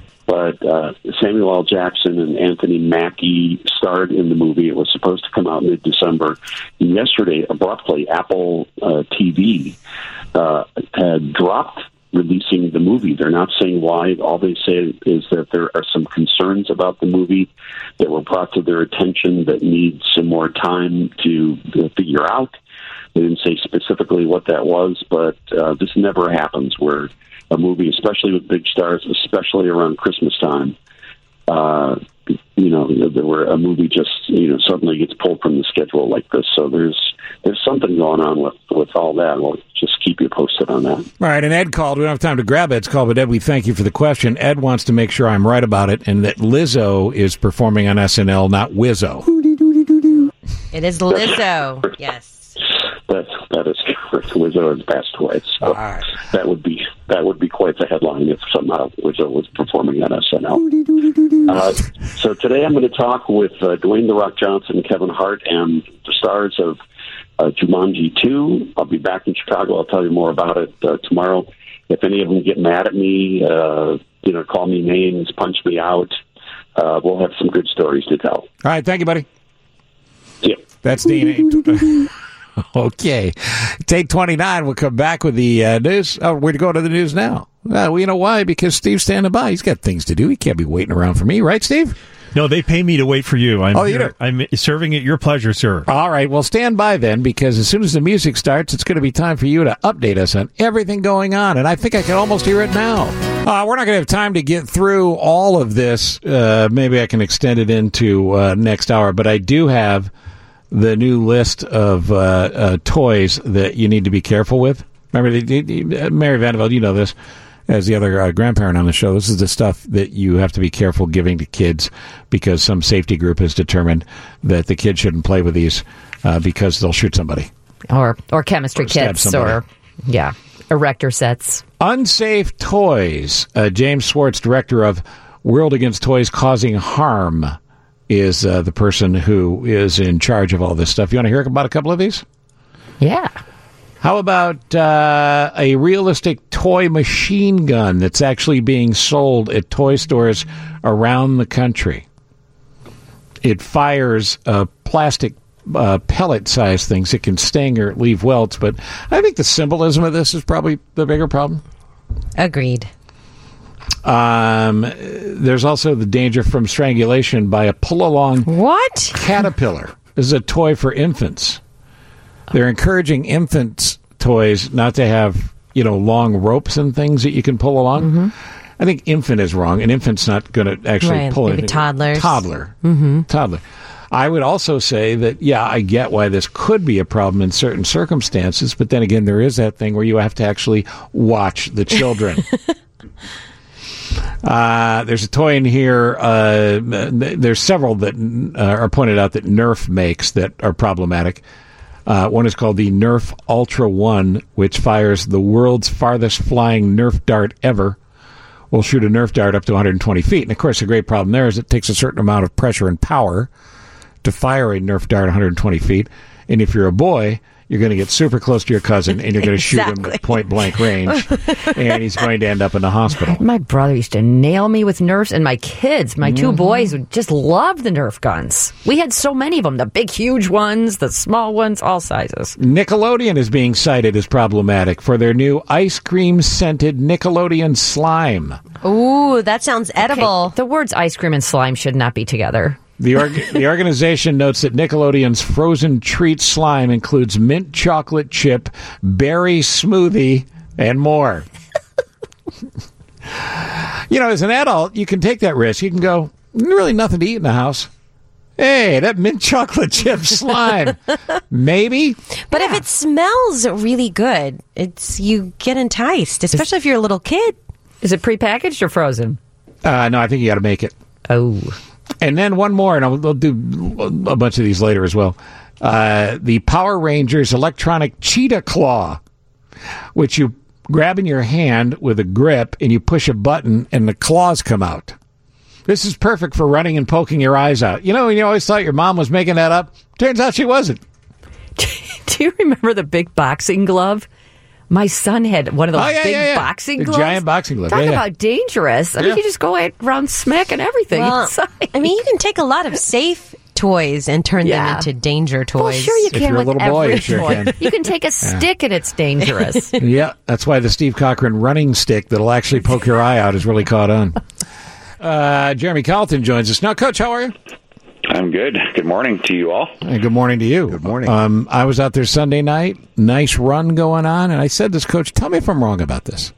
Even the other night, where the first two periods were flat at best, get two goals early in the third. You got six minutes left with a chance to tie. It didn't work out. There's an empty netter at the end, but that felt like a good loss to me. In other words, I, I know the streak ended, but the team feels like it's in a good place.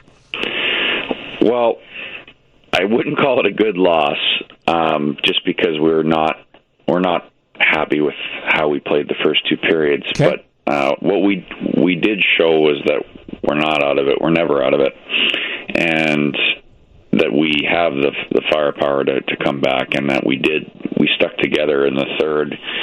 Um, we give ourselves a chance to climb back into the game. So that that will take with us, and then it's just the response to make sure we start on time. And and uh, I mean we we just weren't very good uh, the first two periods. And you know what? They're a really good team.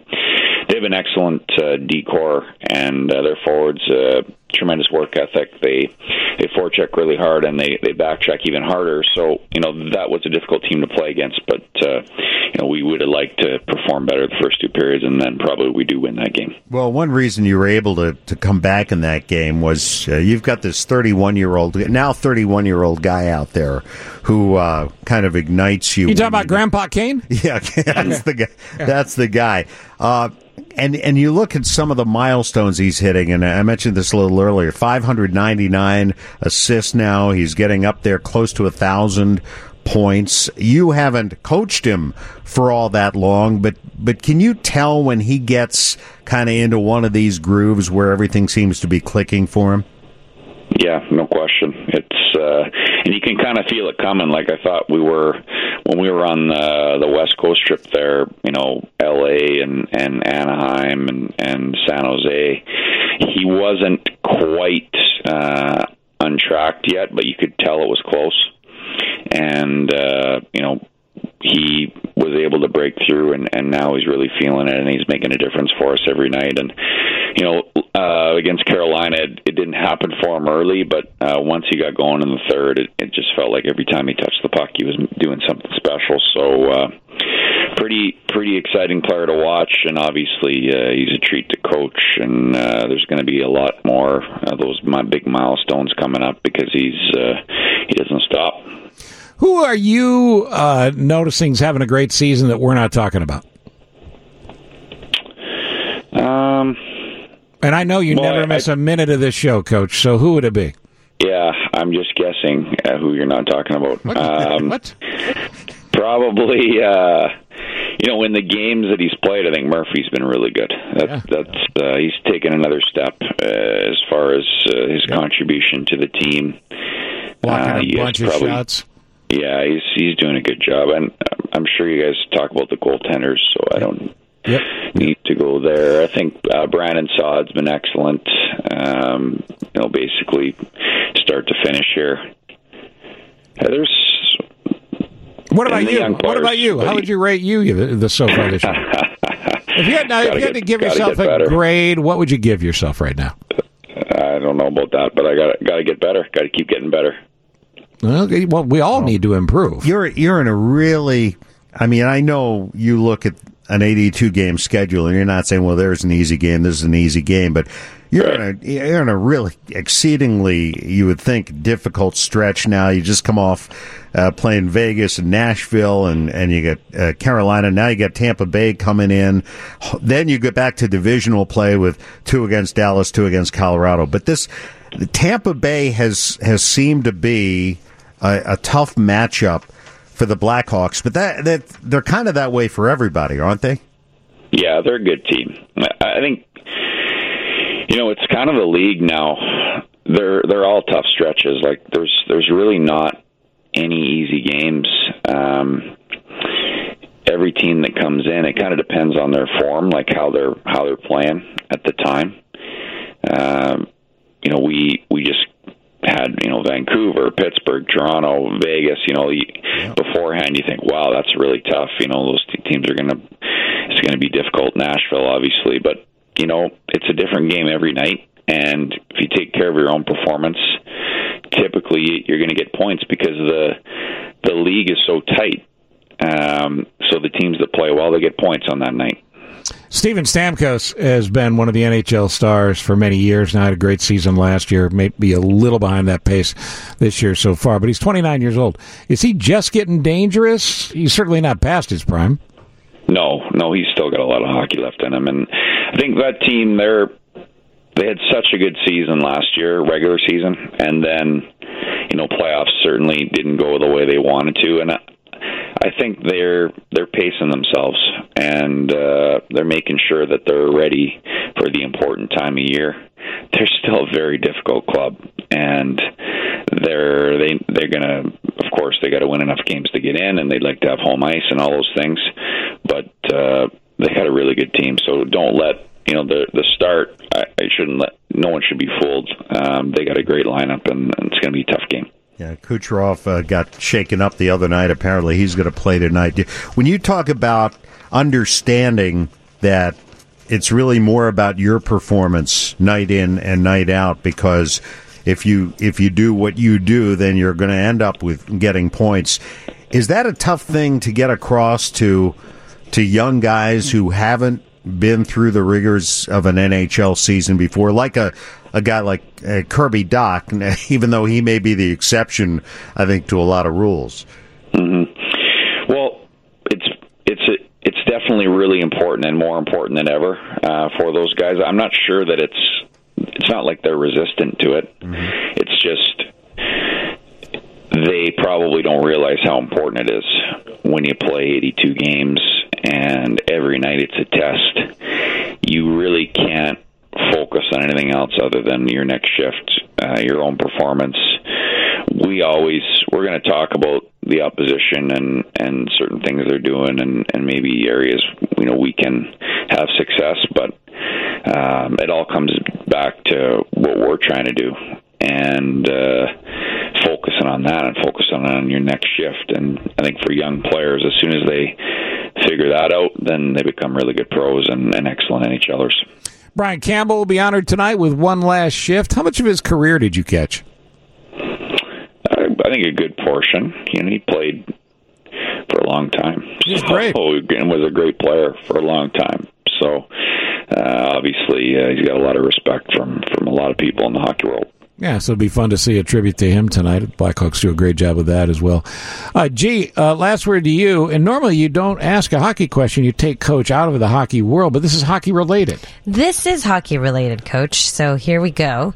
I would like to know if you practice yoga and are as flexible as your goalies. Good question. Good question. I did when I was playing um, at the end anyway. One, my last few years, I got into it, and uh, it's, I, for me, I thought it was excellent. So, what do you do to de-stress then? Anything to de-stress? And now, mm-hmm. I uh, remain hang out, hang out with my kids. Yeah, and he talks to me on the show. yeah, exactly. Yeah. Who's more bendable, Crawford or uh, or uh, Lehner? I don't know actually. you know what, Coach? That's the exact right answer to a stupid question. Good for you, man. Uh, thank you, Coach. Enjoy tonight. I feel another streak coming on. Sounds good. See you later. Thanks, Thanks a lot. Thank you. You know that that's that's one that you really ought to just isolate. Isolate, Super Joe. You got to isolate that. Just, just, use it at random on the show. Who's more bendy? I, I don't know. Idiot. he didn't say idiot. Oh, he said idiot. The no. silence. I think the silence said it. He didn't verbalize idiot, but he said idiot. Now let me tell you something. He wasn't wrong. you know, I love doing this show and I love being here, but I got to tell you, I would rather be right now at a school on the near north side where Abigail is doing her first on stage performance. Oh. oh, no. Yeah. Yeah. Oh, they'll take a video. I'm getting some pictures sent to me now. It's pretty cool.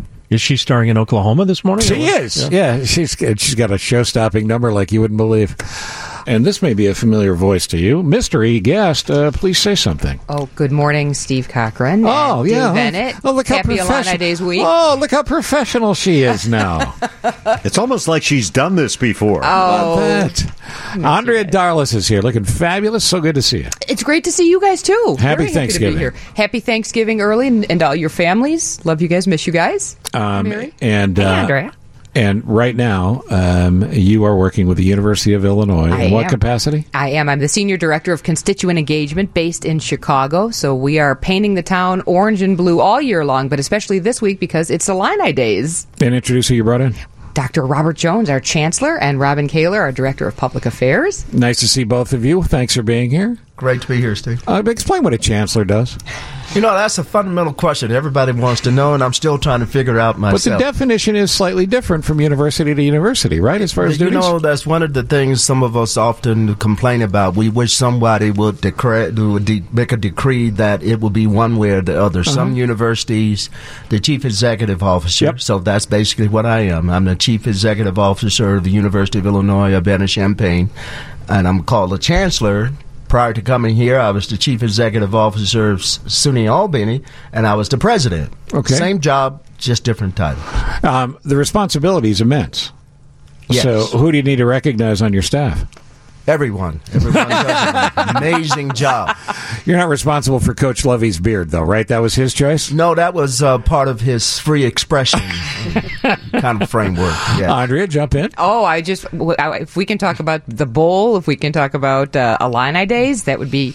Well, talk about Illini Days a little bit. What, what's happening? Well, Illini Days. This is uh, this is one of our biggest weeks in Chicago. We've had events going on from Monday through Friday, starting with a panel that Robin moderated because next year is the 150th anniversary, Robin, of centennial of when women were first admitted to the University of Illinois. How about that? we Dave, had, you remember uh, that? Yeah. So, so we had some uh, some leaders of the university who are women uh, talk a little bit about their journeys and um, and how far women have come. Yeah, and tonight we have a, a panel in Oak Brook that I'll be moderating with some of these names. Get this Don Edwards, he's the CEO of FlexPoint, Kim Lewis, who you know, the CEO of CurlMix, Jennifer Weigel, and we have a student, uh, Trey Harris, who's going to be on our panel. And we had a wonderful event at Soldier Field earlier this week with Josh Whitman and all of the coaches.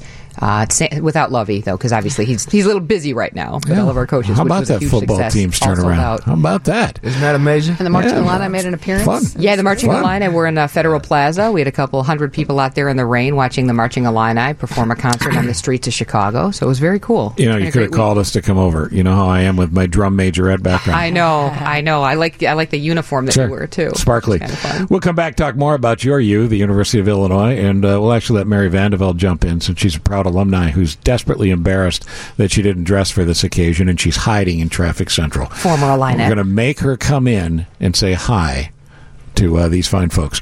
And our friend Andrea Darlas is here, hawking her favorite topic, the University of Illinois. Uh, and uh, in studio as well, uh, Robin and Dr. Jones. Dr. Jones, what do I call you? Is Dr. Jones okay? Robert would do just fine. Robert's okay? yes. Yeah, I guess I don't have to be afraid of calling him Robert. huh? Well, now that you guys know all the same people, because I was telling you, Dr. Jones was casually mentioning his friend Janet Jackson in conversation one day, and I said, "Oh, I'm sorry, Janet Jackson, the superstar," and he casually said, "Oh, yeah, our work." We, uh, we have some mutual friends in Minneapolis where I spent some time, and I'll tell you a quick Janet Jackson story. I was doing stand up comedy one night, and Janet and Terry and Jimmy and everybody came out. And afterwards, I'd like to tell people I had a long talk with Janet because she stood up and went, You were very funny. That was the entire conversation. so we were very, very close. You know how wordy she can be. That's very typical of the conversations you have with Janet. Uh, and I can tell you, we are eternally grateful for her because the group that I sang with got a recording contract with Jimmy Jam and Terry, even though they were very much aware of our music. They used to come to our performances, but they were finishing up a Rhythm Nation album. How about that? And she decided that, okay, well, what are we going to do tonight? And we happened to be doing a show called Music for Martin at the Ordway Theater over in St. Paul. One of the great theaters in the country. One of the greatest in the country. And she absolutely fell in love with the group. And I guess she elbowed Jimmy throughout the whole concert so much he was sore on his left or right side. and they brought her backstage, introduced mm-hmm. her to us, and 30 days later we had a recording contract with the Sounds of Blackness. And they started Perspective Records just to record our music. And so that's And- my Janet Jackson story. And two time Grammy winner? Yes, two-time Grammy winner for the Sound, uh, Sounds of Blackness. How right? about that? How about that? Did you ever consider going pro? well, I was pro. I know you were. We can't get him to sing though. I He know. won't sing for us.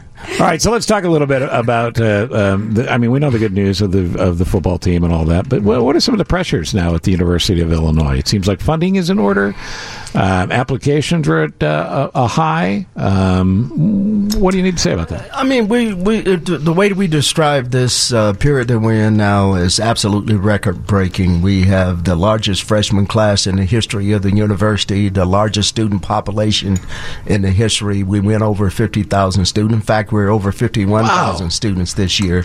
In Urbana Champaign, we have the most diverse class in the history of the university in terms of race and ethnicity, about uh, 23% and almost 24% of our students are first generation college students. It's kind of amazing when you think about at this point in time that there's still a large number of people out there who are the first in their families to pursue a higher education. And as a public land grant university, that's something that we are very proud of. It's a huge deal. And It Robert, also deal. the first year that the uh, students from families with an income of sixty-one thousand dollars or less get to go tuition and fee free. Yeah, th- that's that's the other big idea that we think is a game changer for us. We came up with this idea, announced it last September, and it's been a game changer. It's called the Illinois Commitment, where we decided that we knew that there was a large cohort of students who never bothered to apply to the University of Illinois Urbana-Champaign. Felt like they couldn't afford it? They couldn't afford it. Absolutely right, Steve. They felt they couldn't afford it, and so therefore, why waste my time if I can't afford it? And so we decided to take the affordability, i.e., the sticker price, off the table for this cohort of young people by making uh, a four-year commitment for free tuition and fees for any student from a family with the income of sixty-one thousand or less, or three-year commitment if you are a transfer student. You went gone to one of the community It's a huge colleges. deal. And it has been transformative. It resulted in this fall 30% of the students from Illinois who applied and enrolled at the university received the Illinois commitment. 30%. Well, God bless, man. It's a big deal. It's a game changer. It's a big deal, and with the stresses and the pressures the state of Illinois has, a lot of them self-made in Springfield. It's a very big deal to keep the great brains being trained at the U of I in the state of Illinois, and this is the kind of loyalty that gets engendered by that kind of move by the university. So it's great. I got to get Mary Vandevelde in here before we run out of time.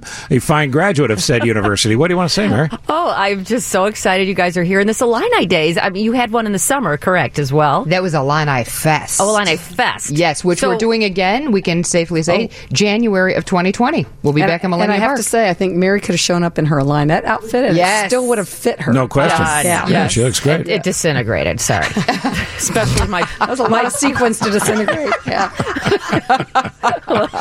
You got a question for these fine pair? Well, I, I this is the best question. How is the mood on campus now that Kams is closed? Oh, I thought you were going to say because the bull bid. Well, that too. well, uh, well, explain what Kams is, Andre. Kams is a, one of the most famous bars in downtown. Sham- well, it's down, it's campus town. It's right downtown. How has that affected things, Chancellor? Are we okay? I think we will be just fine. It's, fi- it's reopening a few blocks away. Oh, it so is. It'll be fine. Let's just say uh, my Thursday and Friday afternoons when I'm working late in the office is a bit quiet now. my office, I overlook when I look out of my window. There's There's Kam's. Kam's. For dollar for the moment.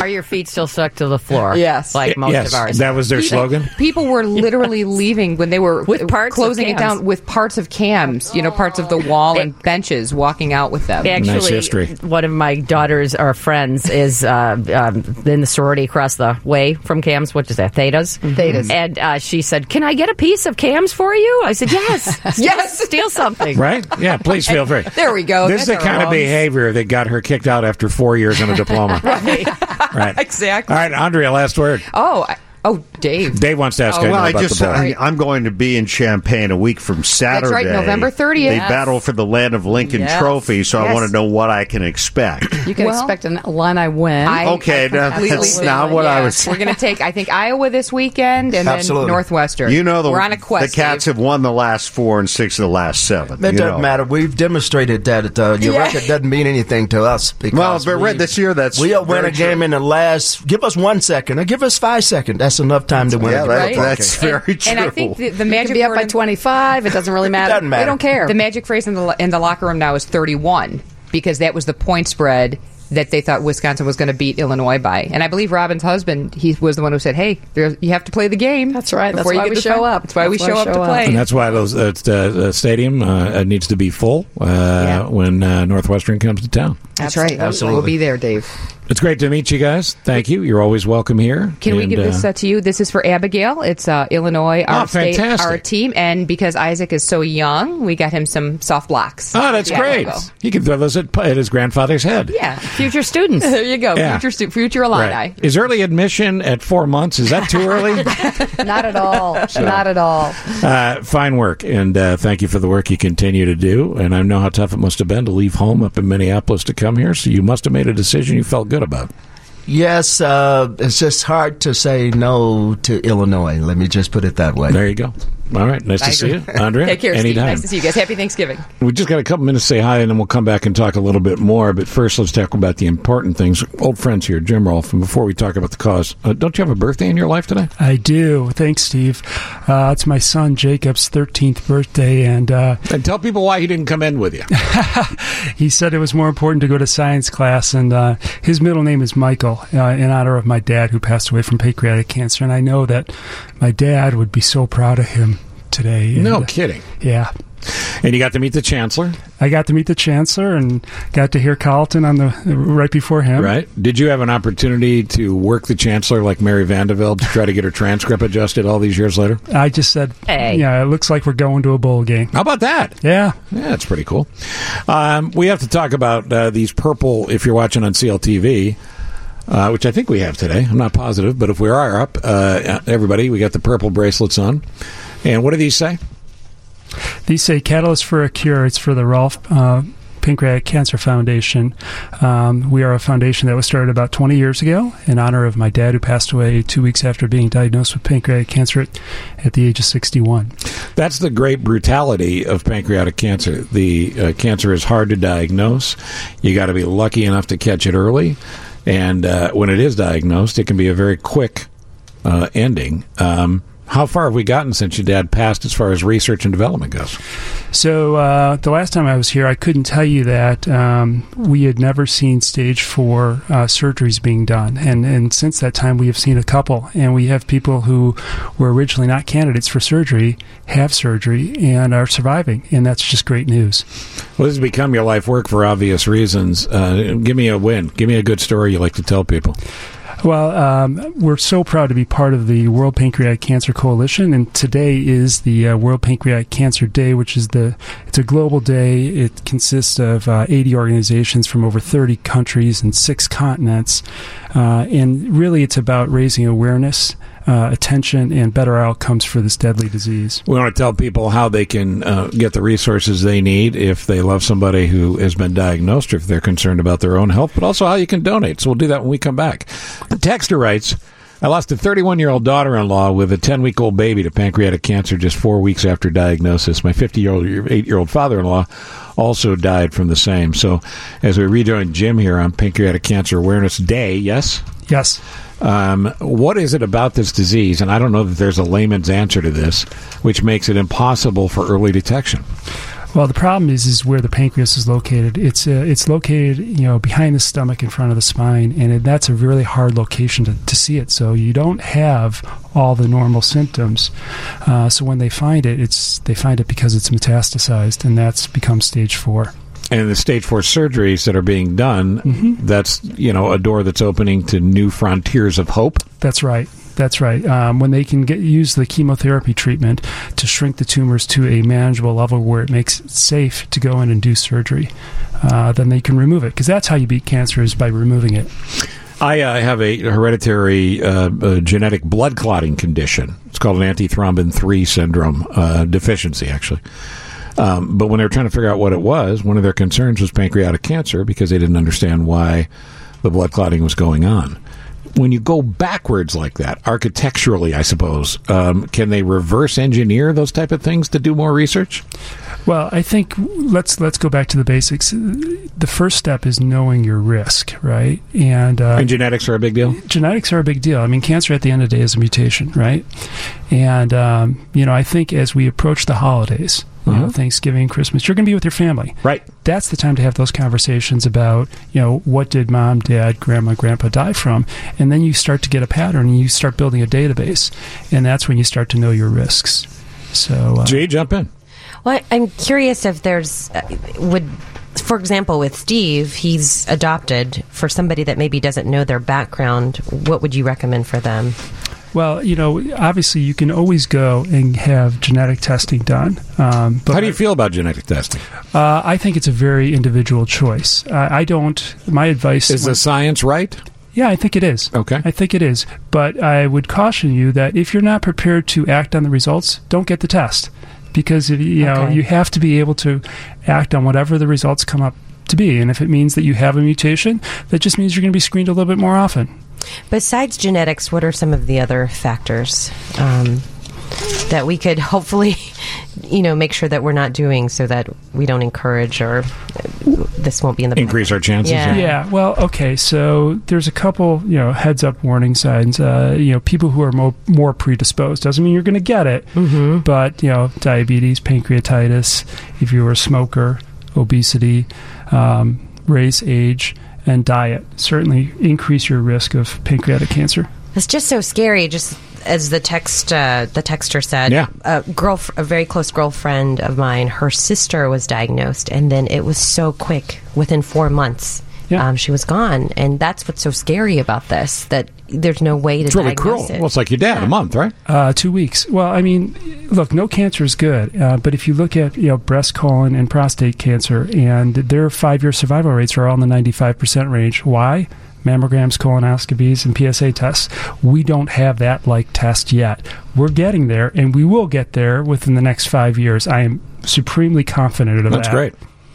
Um, uh, Aretha Franklin, I believe, had pancreatic cancer. Steve Jobs had pancreatic cancer. Alex Trebek. Alex Trebek as well. And um, a, a texter points out there are two types of pancreatic cancer: neuroendocrine and another type. Um, what's the difference, or is that hard to explain? It's hard. It's probably too technical to Okay. explain. Um, is one worse than the other?